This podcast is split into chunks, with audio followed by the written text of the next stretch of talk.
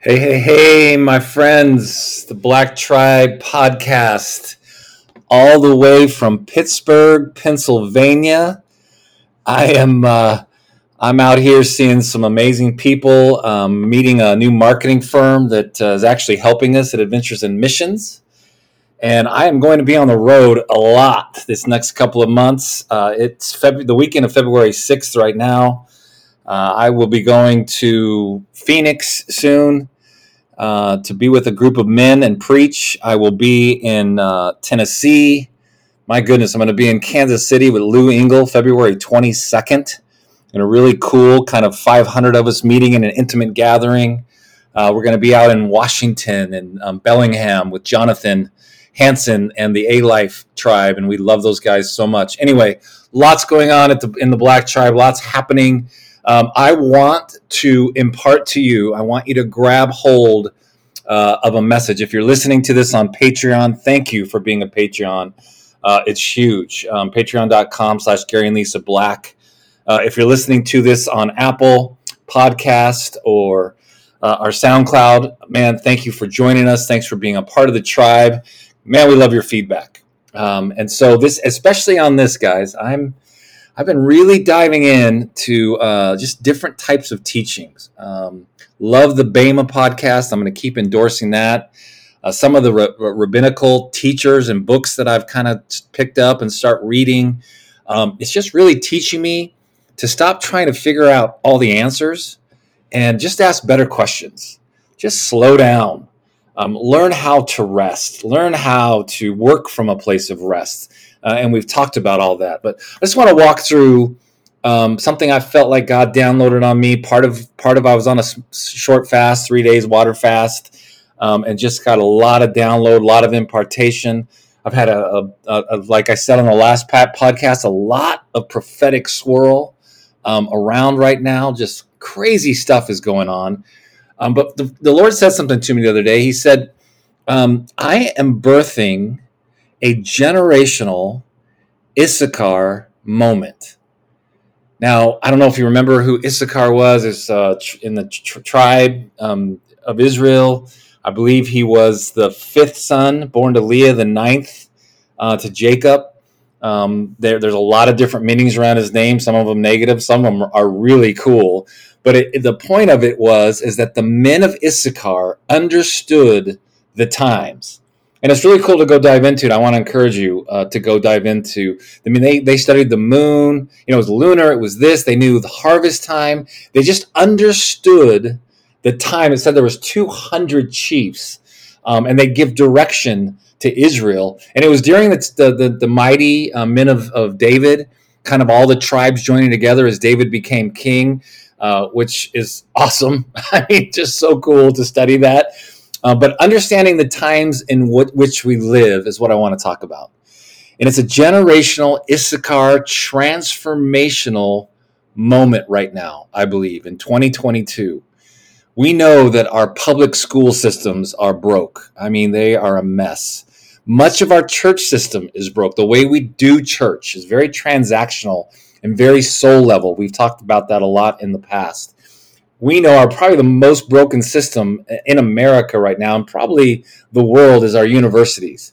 We're, we're still teaching things from 30, 40, 50 years ago. It's been infiltrated um, by very liberal, very, um, actually not just liberal, but communist uh, thinking for many years now. There's been a real plan around that. Um, and it's, it's a broken system, and we have to fix it. Uh, we have broken systems all around us and and my question is, and I felt like the Father asked me this: Who's going to step in and bring life? Who's going to step in and start to bring that transformation in and through a generation?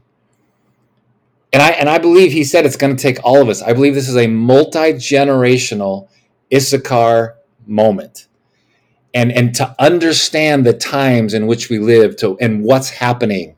And how do we communicate with the culture? How do we embrace them and love them and not endorse the way that they're living? I just this is an argument i hear all the time. I'm going to do a podcast soon with one of my spiritual son who's a homosexual loves jesus with his whole heart and i just want him to take us on that journey um, and where my struggles are, where where his struggles are. Um, I just want to start diving into some deeper thoughts. But there's no question to me, the only way you get to know this culture is to, to understand their language, to get to know them. If you want to learn Spanish or you want to learn French, what do you do? You learn their language. You learn how to speak their language and understand their language. And we're just not taking the time to do that with a generation, in my opinion. And, and in the West, you know, we love our seven steps to get to healing or our 12 steps to this, or, you know, and, and, and what I love about studying these rabbinical uh, teachers and these rabbis and these different thought process, Eastern way of learning, is that in the, in the East, they want you to experience and own the story and not only own the story, but trust the story. I think I, I know that the whole Old Testament and New Testament, the, the story over the Bible, in the Bible, the overarching is do you trust the story? And we watch men and women, one after the other, that have to learn and experience who God is, not just be taught about him. When Abraham took Isaac and lifted the knife, and he was about ready to take his own son's life, and God stopped him and what was God saying? He's saying, I'm not like the other gods that everybody around here is serving. They were sacrificing their children to these other gods. And God says, Abraham, I just can't tell you that. I want you to go live it. Go lift the knife, and I'll show you that I am so much bigger and better than all the other gods around you, but you must experience me. You, you, get, you, you have to know me, not just be taught about me. And I believe that's a big gap right now we have with a lot of the immature kind of uh, immature men in our pulpits are, are teaching these uh, ridiculous messages and and about women not in leadership. And i mean just so many things that there's so many holes in now that we just know by studying and actually absorbing and experiencing holy spirit as we dive into the word of god. It is the rhema word of god along with the written word of god always. It's never one or the other, it's always both and. And we need more questions. We don't need answers. And that's so hard for our Western minds to get the self around. It's just so difficult for us. But listen, this is a message uh, that Andrew uh, Shearman imparted into my heart and in many of you listening. You were born to be loved. Genesis 1 is the true gospel. It's not Genesis 3 It's not a separate. I mean, I'm not going to get into all that right now. But Genesis one, it's a poem, not a science lab experiment. When he says it's very good, when he's creating, right? What is what is his name? Elohim means creator, and a couple other things we're going to get to in a minute. But he's creating the world and I love the chiasm in Genesis 1. And I think every theologian, anybody that's ever studied scripture, would agree that Genesis 1 is a poem. And again, not a science lab experiment. And when he says it's very good, and then he gets to us and he says, Oh, babe, all these things are good, but you guys, you humans, you're very good. And then he does what? He rests. And he's trying to tell us to stop trying to produce and get our value from performance and learn to rest and celebrate simply in who we are. I tell my buddies all the time, uh, we're working on this subcoin and this uh, crypto, and we're creating our own exchange, and God's really breathing on it. It's very prophetic and, and crazy, but uh, uh one of my business partners, Eli Regalato, he actually he was on a podcast a couple podcasts ago, he sent me this morning a picture of a guitar. He and I had a uh, a music label together, and all the owners signed this guitar that was given to us, and it was pretty cool. But I told him, I said, when you're Eli, you're the best you'll ever be. Don't don't miss that. Don't miss that God created that in you, and you get to create from that but not about in performance, not about in trying to show up your neighbor or or make all that money or drive that certain car or get that jet, which I think are all amazing things and beautiful things. But if that's why you're working so hard, you're completely missing the point of creation. Because he got to the seventh day and he said, rest and celebrate, have some fun. And guess what, guys? The seventh day never ended. We're supposed to live in rest, work from rest. That doesn't mean that you're going to go down to the beach and drink a martini every day, all day. That means that you're going to be diligent, you're going to be disciplined, but you're going to start your day with rest. You're going to start your day sitting with the Father it, it is an interesting in Genesis one, and I love this. I think the Bema guys talked about this. Is that it was it was evening and it was morning, and then the next day, and it was evening and it was morning because in that culture, in the Eastern culture, their day doesn't their day starts with rest. Their day, their Sabbath starts on Friday night. They start with rest, and they wake up and work. So it's it's this this this idea of starting and learning to to live and rest and learning to live and, and celebrate and simply who we are. And we must, guys, we've got to teach this generation that they were born to be loved, not born to be right. Let me say that again. We've got we've got to model it and then we've got to teach and impart and let them catch that yes, they were born to be loved. They weren't born to be right. It's not about right and wrong ever. It's about life and death. And this is really cool. You know, Goshen, where the Israelites were, you know, you remember the story, uh, Joseph and all that happened, and Pharaoh, Pharaoh at the time gave him Goshen. It's the, I think, I believe, and I and I need to confirm this.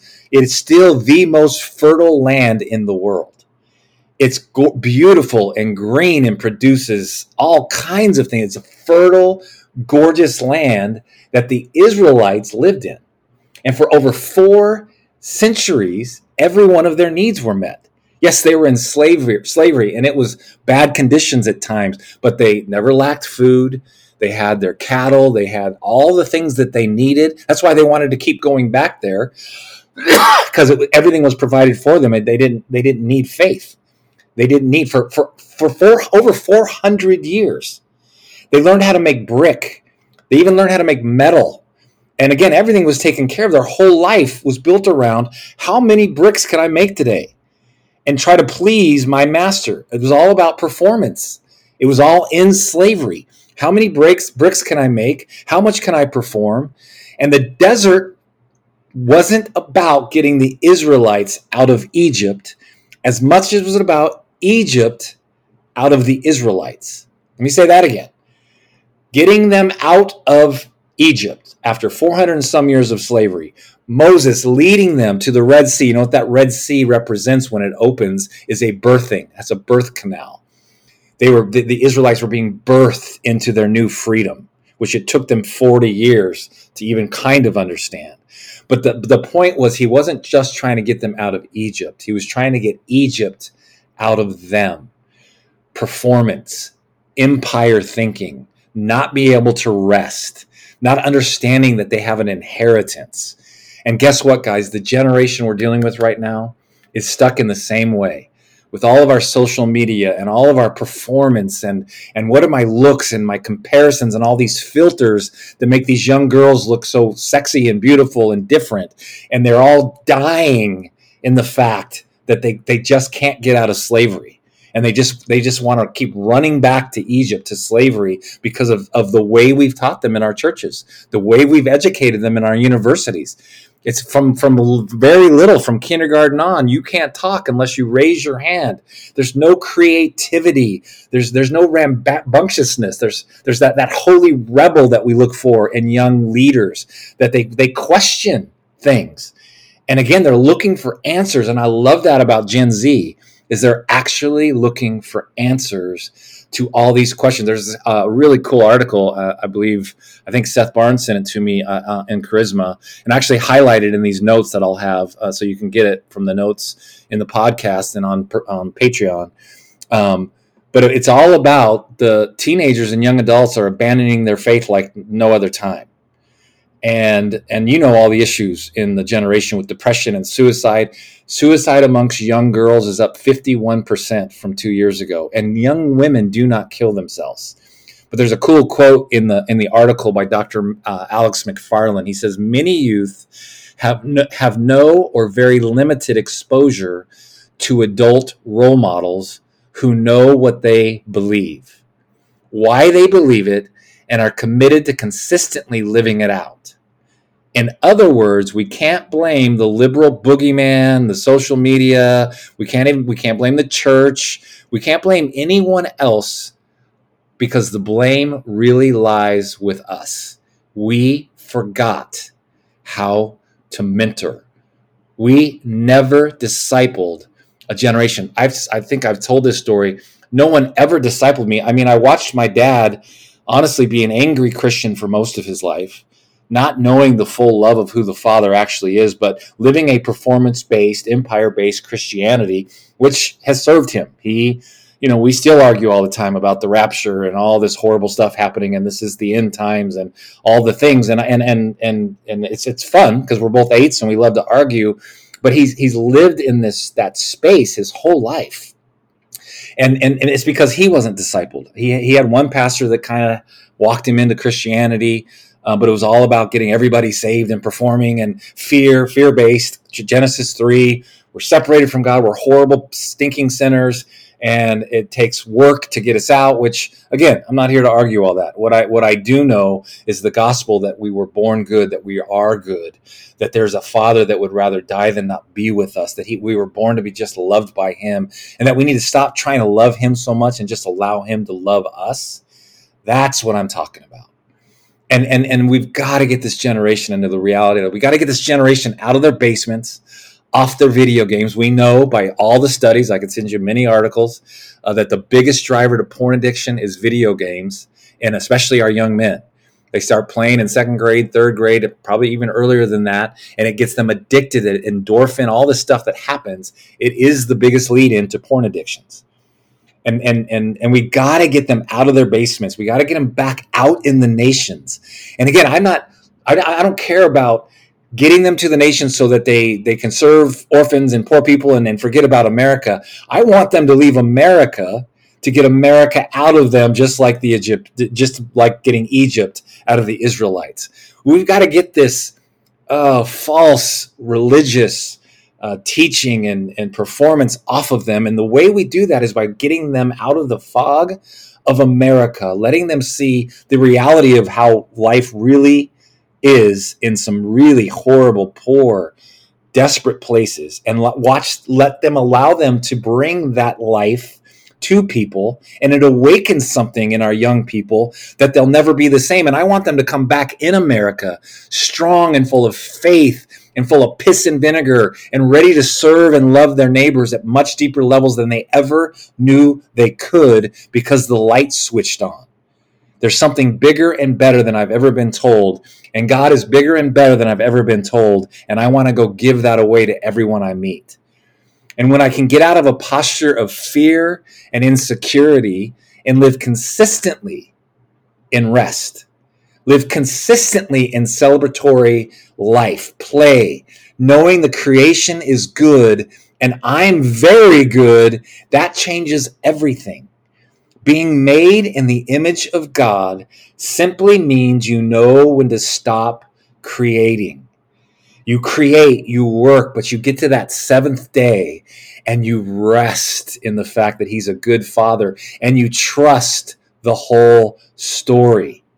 The seventh day never ended, guys. Abram, Abraham, right? He didn't sometimes trust the whole story. You know, he went to Hagar because he didn't think God was going to reproduce with him. He he went into Egypt and he wasn't supposed to go and lied about his wife. He did a betrothal um, covenant with God, but was afraid to follow through. So God literally went and splattered the blood for him. God took care of him anyway, uh, because he wasn't a perfect human like us. But I'm going to tell you in a minute why he chose Abraham, and it's an incredible thing. As a word that God gave me for Seth Barnes, and and and it's learning how to live this way. God's name literally means creator, spirit, and voice in Genesis 1. Elohim. Elohim, creator, spirit, and voice. When God spoke over the chaos, the nothingness, life happened. When God speaks, life happens. And guess what, guys? When you speak, life happens. Ted Hanson does an incredible teaching on this. Our words are everything. And when we speak life, life happens. Okay, First Chronicles twelve thirty two. This is the amplified version on the men of on the tribe of Issachar.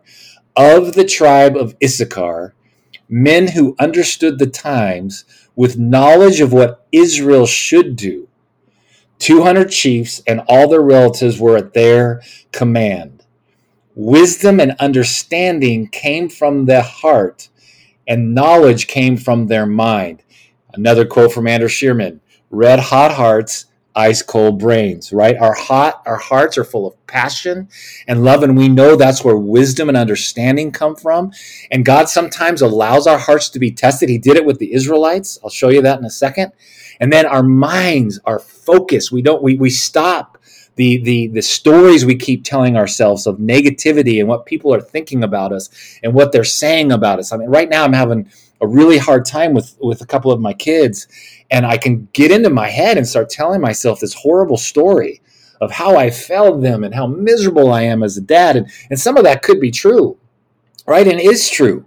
But the truth is, is that we can get to freedom, we can get to healing, we can get to life because we see that.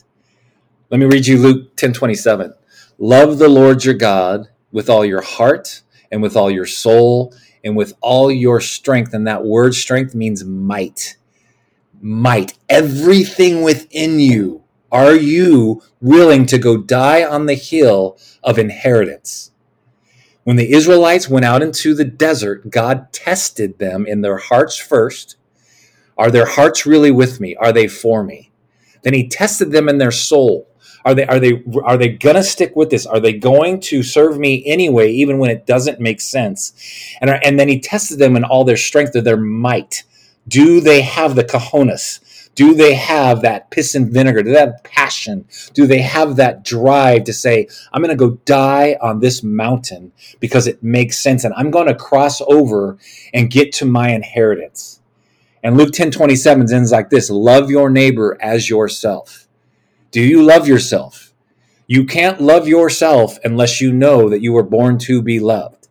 And you can't love your neighbor until you love yourself. And so the, the, the God as a father is going to test that. What's what's in your heart? Uh, do you do you rule your emotions, your soul? Do do you captive do you take captive every thought that comes in your mind and turn it into the love of God? When something bad happens, pain happens, which guys, it's going to keep happening. Do you get, let that lodge in your soul where it's fragmented, or do you say, Father, right now in Jesus' name, let this go in my spirit where it can be redeemed? That's the tenacity I'm talking about. God tested Israelites' heart and their soul and their strength in the desert, and He's testing ours today. I believe that with all my heart. I heard a story the other day of this pastor uh, was down in uh, nice, good old evangel- uh, evangelical guy was in Dallas having coffee, and there was some, you know, the the the barista, the coffee person had their mask on, had long, beautiful hair, could see his beard, but had a dress on, some heels, very deep voice. And so he knew it was a transgender and he, he didn't know what to do. Literally, he said he froze. He, he, he didn't know what language to speak, he didn't know what to say. A, a pastor, a, a guy's been in ministry for 30 years, and he, and he froze and you know why? Because he's not learning the language of the culture. Again, not endorsing, not not saying, yeah, this is Jesus, but but learning to get to know them, stopping what we're doing and and and looking into their heart and and and and hearing what what what the pain is, what the good stuff is, all the things and just learning their language. If I'm to learn Spanish, I have to learn the language, right? I have to take lessons. And it's time that we generationally start to learn from one another. We start stop being so critical and needing to be right and just express our hearts and come together in humility and, and have hard conversations. Again, I'm trying to do this with some of my own kids right now. And it's very difficult. It's an onslaught against my fatherhood. And, and it's good for me. It's good for me to stop. It's good for me to wait in my heart. It's good for me to ask harder and deeper questions. And, and, and, you know, guys, listen, honestly, in the history of Christianity, we have not been like the men of Issachar. We have not understood the times. I mean, you can go back to when when the Vikings uh, invaded Britain, and the Britain Britain had actually been evangelized by the Romans with Christianity, which is kind of funny. Um, but I don't think they were Great Britain then. But um, but what Britain did is they kind of went into their own little caves, and they said, "Okay, Vikings, you can kill those other Brits, but you can't kill these Brits." And they they kind of secluded themselves, and the Vikings took over. They didn't understand the times. Uh, what Y2K? Let's bring it closer. I, I, maybe some of you young people uh, don't don't remember this, but let's in 2000 from 1999 to 2000 the church lost its ever-loving mind it was embarrassing and we look back and we feel like we've got answers now because hindsight's 2020 right but everybody was stocking up and moving to live over aqueducts water and i mean we freaked out because the world was ending because of the computer uh, all these things and nothing happened not one thing. We've done it again, guys, and with COVID.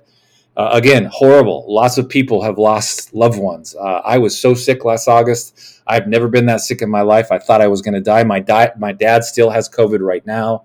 Uh, we almost lost Andrew Shearman. He lost a ton of weight. It's a real thing, but the way we've responded, the way we've secluded and gone into fear, we look like the rest of the world.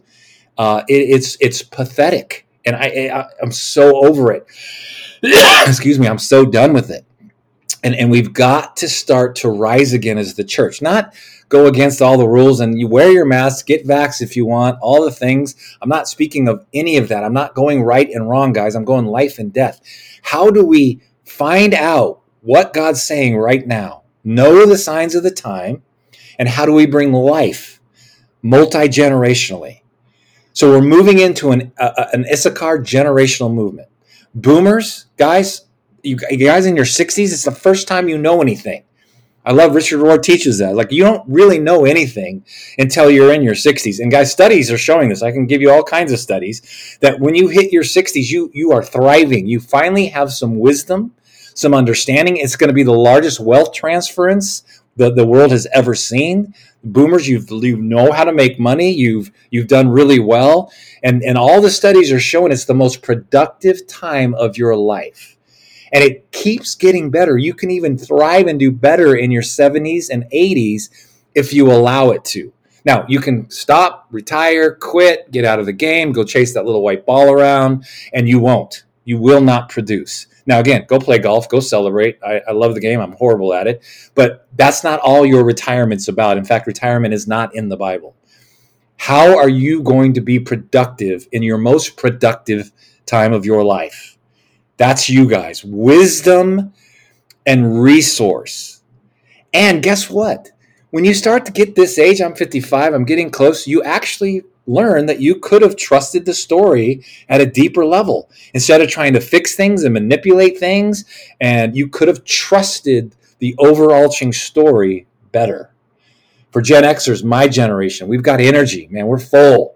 We're ready. We've got some understanding, right? We're ready to, to, to help people get things started and, and to reproduce wealth and, and to get into ministry and know that business and, and, and Christianity, our faith, are not different we don't have to go into ministry to be better.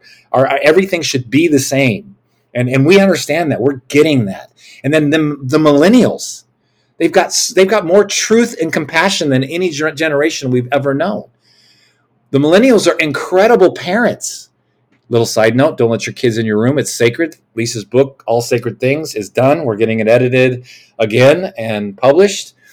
Sacred things are important but your generation understands that man we can really produce goodness uh, with people who can't do it for themselves. And all of us together guys as generations have to serve generation z to become a generation that reaches itself.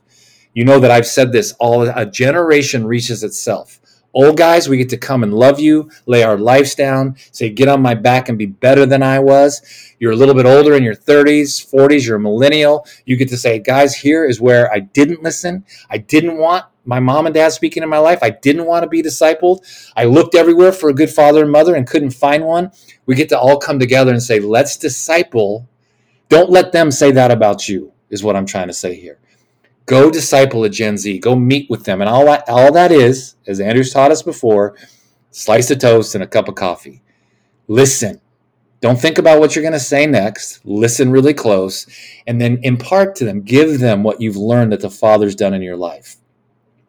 Every generation is offered inheritance to cross over and take the land for their generation. The question is, what hill are you willing to die on? Are you willing to help this generation get to inheritance? I was on, I was on with Seth Barnes the other day, and the and the Holy Spirit had given me a word for him, and it was really clear. I, I, I love, you know, Abram and what what there's it's really cool. Go study his brothers. His one of his brothers dies. He chooses to marry a woman that cannot reproduce, a barren woman, and God went, yes, that's who I want. I want men and women. I mean, Deborah, Esther, Moses. Moses, what did he say to God when he when they built the calf? He said, God, take me instead of them.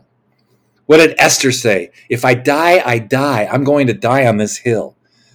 Right? Deborah, Noah. These he chose men and women, and he still does, guys, that live for other people, not themselves. And I believe that about Seth Barnes. He told me Seth is like Abram. Abraham. He became the Holy Spirit came in him, and he realized that look from the beginning, life's not about me. It's about ma- making other people better, and I don't need any benefit to go serve them. Abram knew he wasn't going to reproduce. Now he messed up, like we talked about earlier. He went to Hagar, the, the instead of trusting that God was going to get Sarah, Sarai, pregnant, and he, you know, and a whole nation came from that. I mean, there's all kinds of things that we could go into, but we have to learn how to trust the story. But we must live for other people and not ourselves. I don't know how else to say this Jesus you get for free, Christ will cost you everything. When my Michael was uh, at university on his full ride rugby scholarship, and there's some really crazy things that happened, and he had to die a certain way, but he he found himself on the floor of his dorm room rocking for three hours. His friends told me put his head between his knees and he just rocked and rocked and rocked and not one person stopped and asked him what was going on and then a few minutes later he died a horrible horrible violent death and took his life and and, and the, the, the, the story of that rocks me to my core because there's tens of thousands hundreds of thousands of this generation with their their their head between their knees rocking crying out to god crying out in their suicidal thoughts crying out in their depression and their anxiety 51% of girl uh, uh, since for t- in two years of suicide increase. Uh, they're crying out. My, my, my, question I want to ask you is why did God destroy Sodom and Gomorrah? I know exactly what you said because of the sin, because of the debauchery. Everybody would say that. That's not true. Scripture says God heard the cry of the people. So he went in because he heard the cry of the people. And my question is do you hear the cry of the generation? What are you going to do about it? I can hear the cry of the generation. And look, I, I can go back to Egypt as much as anyone else. I can go put my head in the sand, never get to freedom, never get to inheritance, live a simple life, go to church on Sunday, be a good little Christian, you know, pay my tithe, whatever. I can go do that. I can go back to what I've always known and I can get stuck. And when I do that, i am going to teach the, the generation, first of all, they're not worth it, and to do the same. You know, why aren't young men getting married? Why is the biggest epidemic for Lisa and I talking to 30 some year old women every day that can't find a man? Because men have never seen marriage done well. Their parents got divorced. Why would I go do this? They've not seen their kids raised well, right? So why would I ever go do that? And it's up to us to shift that. We can go back to Egypt, guys. We'll be taken care of. We can live a nice life. It's okay. Some I mean again, most of us choose that. Right? Or is there something bigger and greater that we can give our lives to? I think the church has been doing this for generations now, just like 400 years in slavery. And it's time something shift. It's time for an Issachar moment, generationally, transformationally. I can lay my life down for the leaders in this next generation. I can disciple them. I can give them my wisdom and I can teach them how to rest, how to celebrate, how to see God as their father, not some angry, distant ogre who's disappointed and hates them because they were born in sin and they need to perform somehow to get to heaven.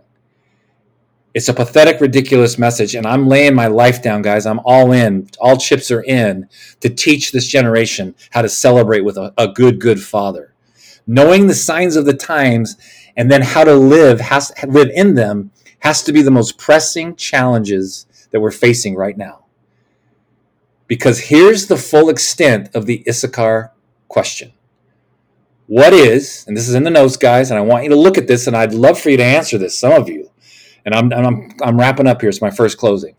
What is the nature of the world in which I'm living? I wrote fear, they're frozen, lack of hope, lack of faith. Uh, what's the challenges of my generation? Challenged to sacrifice, to be generous, to believe in who they are? What's the status of the epic struggle between right and wrong instead of life and death? What the church has taught us for so long now is right and wrong, and Christianity is about moralism and being good enough and, and performing enough. And it's not about that at all. It's about life and death. Religion kills faith, life breeds life. What's the direction this culture's headed? What do you see in that? What's the nature of the world's great crisis? Oh, I love this statement, but God. Yes, we're in crisis. Yes, things are crazy. The politics, all the trash going on. But God. Doesn't that just bring rest to your spirit? And then from that, we need to ask ourselves a second question How should I live? How do I live a life of meaning consequence, impact, and influence for the cause of Christ and for the generation. How should the church, our ministries, take its place in the vanguard of culture engagement and missional force? What are we doing? What do we do with this? Do you see the challenge the men of Issachar must have had with Israel? To know the signs of the times and then how do we live? You should know this now more than ever. Look, guys, I have a ton of hope. I am I am preaching again. I'm out here. I want an impartation in your life right now. In Jesus' name, Father, would you, whoever is listening to this, would you awaken the dreams again inside? Would you stop the stories that we're telling ourselves as we're trapped in our minds? God, in that, that spirit of depression and suicide and anxiety would lift right now and that Father, that prophetic utterance would be released. The ha that you put in Abram, the ha that you put in Sarah, God, the prophetic utterance, would you release it on anyone and everyone who's listening to this in Jesus' name? Amen. Hey, God bless you guys. Thank you. Love you. Gary and Lisa Black.com. Hit us up. We're around. Lisa's going to be back on here. I promise. Much love, guys. Bye.